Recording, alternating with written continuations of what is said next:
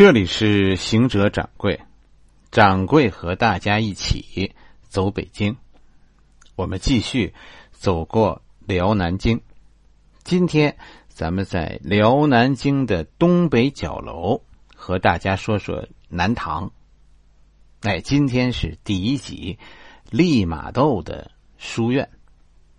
本节目由西云果蔬粉赞助播出。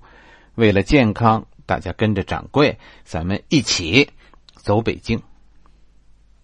继续啊，走过辽南京。以前啊，这个辽国南京的角楼，东北东北角楼，在什么位置上呢？大体上就应该现在现在的东太平街和新文化街这两条街之间。几乎呢，就在这个位置的马路对面，现在有一座教堂，哎，这就是北京天主教的南堂。我们不说宗教，而是说一些历史。这是南堂啊，是北京历史最悠久的一座天主教堂。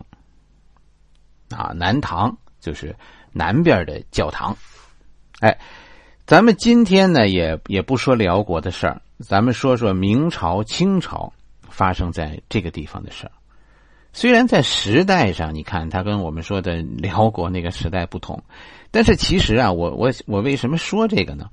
我觉得所面对的东西啊，所面对的这个文化问题啊，这是一样的，就是一个外民族文化在中国传播的问题，一个。外族文化和中国文化融合的问题，北京啊，这个地儿其实发生的最激烈的故事就是文化的融合，最艰难的也是文化的融合。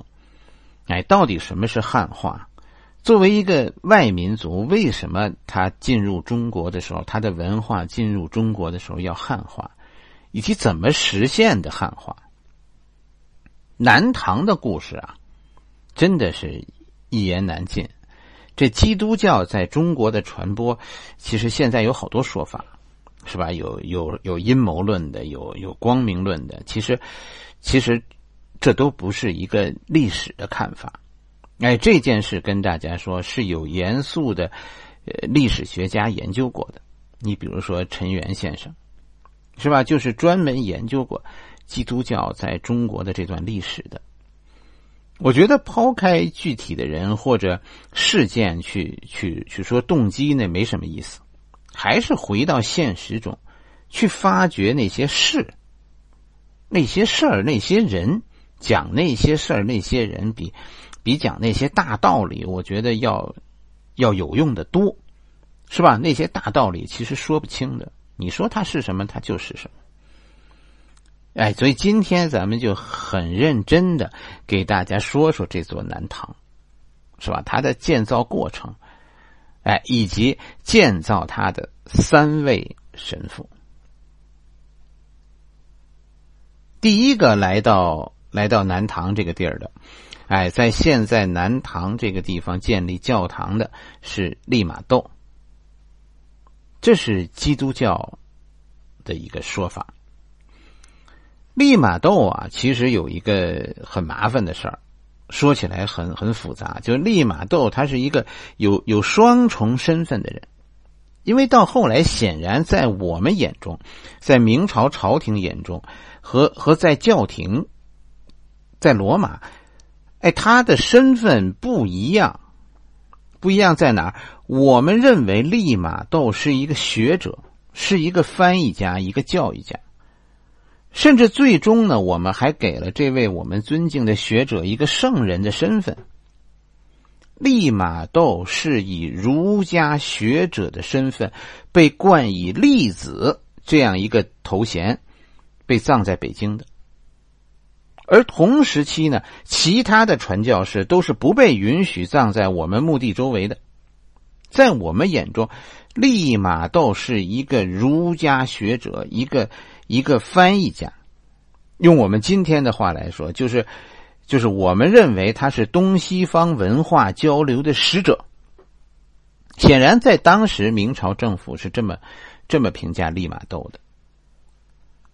但是同时呢，后来我们我们发现呢，这个在西方的教廷显然看法跟我们不一样。利玛窦被西方的教廷是作为一个伟大的传教士被认知的，这让我们当时在了解这个的时候，多少心里有些有些异样，是吧？实话实说，真的是，哎，多少有点意外。而他在中国的传教经历，后来被西方的这个传教士的阶层啊，作为经典案例，甚至利玛窦本人是写过相当一部分作为教科书的书。他的好多方法被后来西方传教士所学习，这是我们没有没有想象到的，是吧？这件事显然有些问题。这个问题是什么呢？就是利玛窦所传播的天主教带有明显的汉化痕迹。我们为什么认为他是一个儒学大师呢？就是他说的基督教所说的天主教，其实都是和我们以我们的儒家观点所表达的，不仅仅是咱们。不仅仅是中国人认为他他是儒家，后来啊，就他的这种汉化的汉化的做法，在基督教的内部，对利玛窦的争论也从来就没有停止过。在以后很长一段时间，利玛窦的学说后来都曾经被教廷禁止。他所在的教派，耶稣派，啊，耶稣派，一直遭到教廷的驱逐。就他这个耶稣会啊，曾经被中国禁止，中国认为他是邪教，是吧？后来也被教廷宣布为异端邪说。但是作为一种生机盎然，这耶稣会顽强的在中国发展，一直走到了今天，最终得到了几乎所有人的认可。现在的中国政府、罗马教廷都已经承认耶稣会的正教的身份。合法身份，在北京呢，现在这个耶稣会算是北京天主教的主流。北京天主教四座教堂，其中有三座是是这个耶稣会的，啊，这东西南北是吧？北京四座教堂，哎，这个除了西堂，就是西直门那个，哎，宣武门的西石库的王府井的这三座教堂都是耶稣会教堂。其实这个耶稣会啊，它的特点是什么呢？就是传播基督教的时候和当地的文化融合。在中国呢，在北京呢，耶稣会表现出来的就是主动的汉化。这是耶稣会的故事。利玛窦神父呢，是一个应该说他是一个先驱，他的努力其实对对基督教呢是个丰富。对基督教是个丰富，基督教在很大程度上，中国这一块也融入了汉文化，是吧？对我们的汉文化也是个融，也是个丰富。在掌柜看来，这是一次很成功的文化融合。明朝万历年，应该是万历二十八年，万历二十八年很好记，就是一六零零年，利玛窦被当时的南京的礼部推荐。来北京觐见大明的万历皇帝，哎，从这以后呢，就被万历皇帝留在了北京，以后就葬在了北京。啊，如果大家参观南唐，你就会看到，在这个南唐是吧？这个哎写着呢，这是利玛窦建立的。跟大家说，这个说法不准确，掌柜认为不准确，确实。利玛窦曾经在这儿传播基督教，但是当时啊，这儿啊，利玛窦活着的时候，这儿不是一座教堂，而是一座书院。当时的人也没有认为利玛窦是神父，就不认为他传播的是基督教。是经历了三代神父利玛窦、汤若望、南怀仁。最后，南怀仁才在这里建立的教堂。到南怀仁这才是教堂，在这以前这里都不是教堂。我觉得陈元先生当年就没有避讳这个这个话题，啊，陈先生是在教的，是吧？哎，要不我们称陈先生为为严肃学者呢？确实，当时的中国不知道利玛窦的身份，身份是天主教中国教区的负责人。问题就在于，为什么利玛窦要以这样一种隐蔽的、隐蔽身份的方式传教呢？其实跟大家说，这利玛窦已经是在中国的第三代在中国的传教士。第一代传教士的命运很很悲惨，是吧？他们那个时候最早来中国传教的，他们经常遭到驱逐。那我们对他们说的信仰，其实一开始不感兴趣。啊，所以对在对中国来中国传教的这些传教士呢，我们采取的态度就是不得罪你，但是我们也不允许他们传教，就是驱赶你。第一代传教士根本就没有办法进入中国官府势力范围内的区域，是吧？他们传教都是在哪儿？在边远的山区，在少数民族区，啊，落后地区进行传教。这种被驱逐的经历，在中国被驱逐的经历，可能早期每个传教士都有。利玛窦自己就有过在广东遭到官府驱逐这样的经历。他原来最早建立的第一个教堂，就是在广东。哎，后来呢？后来干起来了，啊，不不不是打起来了啊，是是这个教堂红火起来了。哎，就是你就是一句话，你小打小闹的，官府看不见你就不管你；但是你要是搞大了，是吧？你的教堂起来了，官府立刻就会赶你走。这就是第一代传教士所遭遇的。哎，基督教在中国早期的遭遇就这样的。第一代传教士就是在这样一种一种生存状态下生存的。等到利玛窦的上一代传教士，就是第二代。那个时候呢，西方就已经对东方的了解比较深刻一些了，特别是那时候，西方已经非常非常了解印度了，也知道了中国的佛教文化和印度的渊源，所以第二代传教士跟大家说是穿僧服的，而且他们传播基督教是一种特殊的方式，叫天主教。我们中国人到现在理解的天主就是如来，是吧？那那如来、玉皇大帝、天主，你说这是天上三个国家，是不是？哎，其实完全不对的。在当时，明朝给这些天主教的传教士是有所谓度牒的，哎，对他们的记录是翻僧。哎，是以翻僧的方式接纳他们的，就是以印度和尚这种方式，他们所传播的天主教被当时被认为是印度佛教的一个一个分支、一个门派。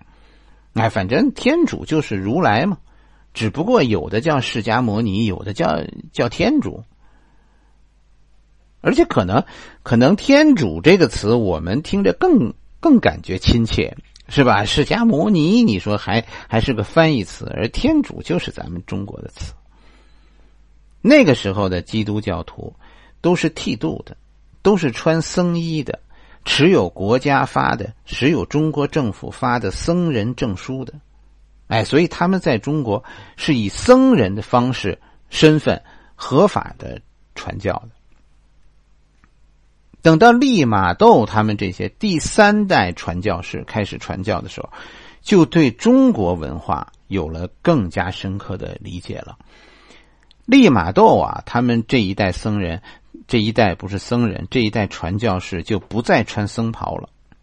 其实，如果根据这个陈元先生的研究，利玛窦还是剃度过的，穿过僧袍的，但是以后呢，还俗了。他开始穿穿儒家的长袍，留咱们汉人这样的胡须，哎，就是说梳明朝的这个书生的长发，拢发包巾嘛。就当时来说，这些西方传教士所扮演的角色就不再是僧人，第三代的时候就不再是僧人，而是老师，是西方的儒家学者。就是在利玛窦这一代的时候，基督教徒是穿着儒家，是是说着儒家的话，穿着儒生的服装，啊，就这个基督教在当时要想在中国传播，就就要化妆的，不然的话不让你传的。这种改变。利玛窦所对基督教做出的改变如此之大，以至于最后连他们自己的内部人都怀疑这这利玛窦是不是真的被儒家化了？是啊，最后他被两头禁止嘛。这耶稣会啊，跟大家说是个天主教门派。我们现在知道的很多科学家都是这个派别的。你像伽利略呀、牛顿呐，应该都是耶稣会的。澳门当时就是耶稣会在在东方的一个基地。现在我们一提起澳门，首先想起的就是赌场啊、旅游胜地啊。其实，在当时，澳门最主要的是一所学校，就是天主教神父的培训学校。进入中国以前啊，这些传教士都是在澳门接受培训，培训什么呢？培训中文。培训儒家经典，因为他们来到中国，最终不是以外教的身份进入社会的，而是以中国人的身份融入社会的，是吧？他们不是进入，而是要融入的。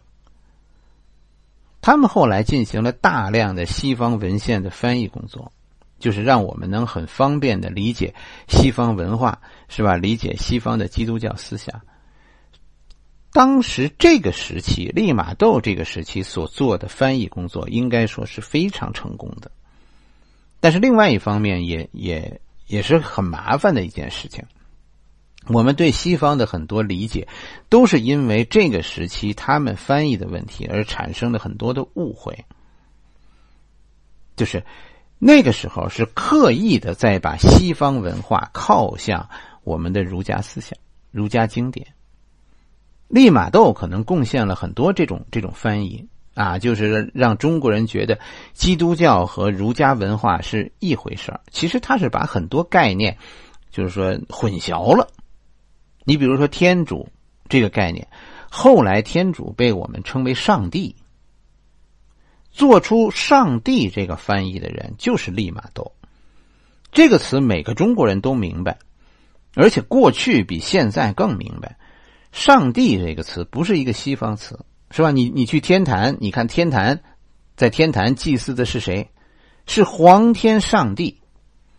上帝其实最开始是个儒家概念，但是以后这个词就就逐渐的被被混淆了。关键是，这是基督教和和儒家的一种融合了，是吧？现在你在听上帝，那那就是一个基督教的词汇了。哎，你听着。在当时就是这样，这基督教在听来越来越儒家，很多名词都是我们的，是吧？这个上帝就是利玛窦用的，啊，不用天主了，是吧？一说上帝，中国人就就都明白。你说在澳门这种临时抱抱佛脚，这样学汉学有用吗？是吧？汉学不是这么学的，肯定的说不够用。如果你真的是是按照按照一个正常的途径学汉学，就他们学的那点根本没用，是吧？哎，但是这些学者他们不是为了学汉学，他们是中国的儒学不够，然后西方哲学往上凑，是他们所要学习的是一种方法，就是把怎如何把一种基督教思想，把一种西方思想。然后呢？然后变成一种一种中国的思想加以阐述。其实你看明朝啊，掌柜觉得啊，明朝也是儒学大爆发的一个时代。如果你真的看明朝那些书，明朝和宋朝的儒学有极大不同。你真看，你就会发现，明朝的儒学一个特点就是特别西方，特别希腊。很多明朝人的观点都都跟希腊学者暗合。明朝的儒学非常哲学的，其实跟大家说，我觉得这就是一种融入了外来思想的表现。哎，对对，古典文化的一种与时俱进的重新解读。词还是那些词，就上帝还是上帝，但是不知不觉中，上帝的概念已经发生了变化。在利玛窦的时代，其实我们还还是很清楚的知道，嗯，这个上帝到底是哪个上帝的。我说的上帝和利玛窦说的上帝不同。但是到今天，其实再提起上帝，我觉得多数人眼中都已经是利玛窦的那个上帝了。按照西方人的说法呢，利玛窦在中国建立了四所教堂，但是其实跟大家说，我们不能这样说。这四所，其中的前两所是真的是教堂，但是后两所不是教堂，是吧？因为那个时候的利玛窦，我们没有认为利玛窦是个神父，他建立的是学校。利玛窦不是宗教领袖，而是一个学者，在地方上他是一个学者，一个校长。所谓当时后来西方说的教堂，在当时准确的说是书院。利玛窦被我们当时的史书最后称为利子，就利校长。啊，这个后来后来是后来一个天主教的学者，就陈元先生考证过，在在官方的记录中，最早利玛窦被称为藩僧利玛窦。这个称呼就是说，利玛窦最早的时候，作为做过第二代传教士的，就是他是有度牒的，是以印度身份进入印度僧人的身份进入中国的，而到他死的时候，我们的史书称之为利子，哎，就是就是中国人给他了一个子的称呼，称之为子。我们中国人把一个人叫子，那是个大，那是个那是个了不得的大事。是吧？孔子、孟子、朱子，现在是例子，这就是利玛窦的成果。你现在看到的南唐是一座所谓巴洛克风格建筑，是吧？什么叫巴洛克？巴洛克就是奢华。但是在当初利玛窦在北京的时候，这里不是这样，这里没有教堂，只是一座普通的儒家书院。是不是很好奇？是吧？利玛窦有有什么学问，可以在北京开这样一所大学？其实跟大家说，西方人啊不傻，不但不傻，而且非常聪明的。我觉得，我觉得这件事儿没必要的，没必要像像有些说法似的，是说说阴谋论，是吧？说传教本身就是阴谋论，其实没必要这样。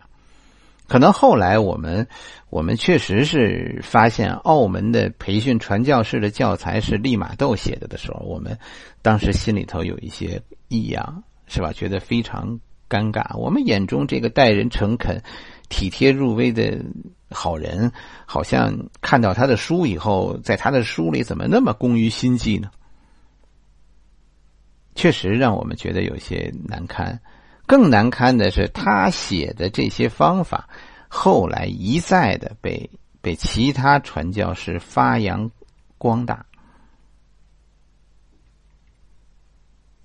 那利玛窦的成功，靠的是什么呢？好了，这一回我们的故事先讲到这里，明天继续讲，在南唐说利玛窦的书院。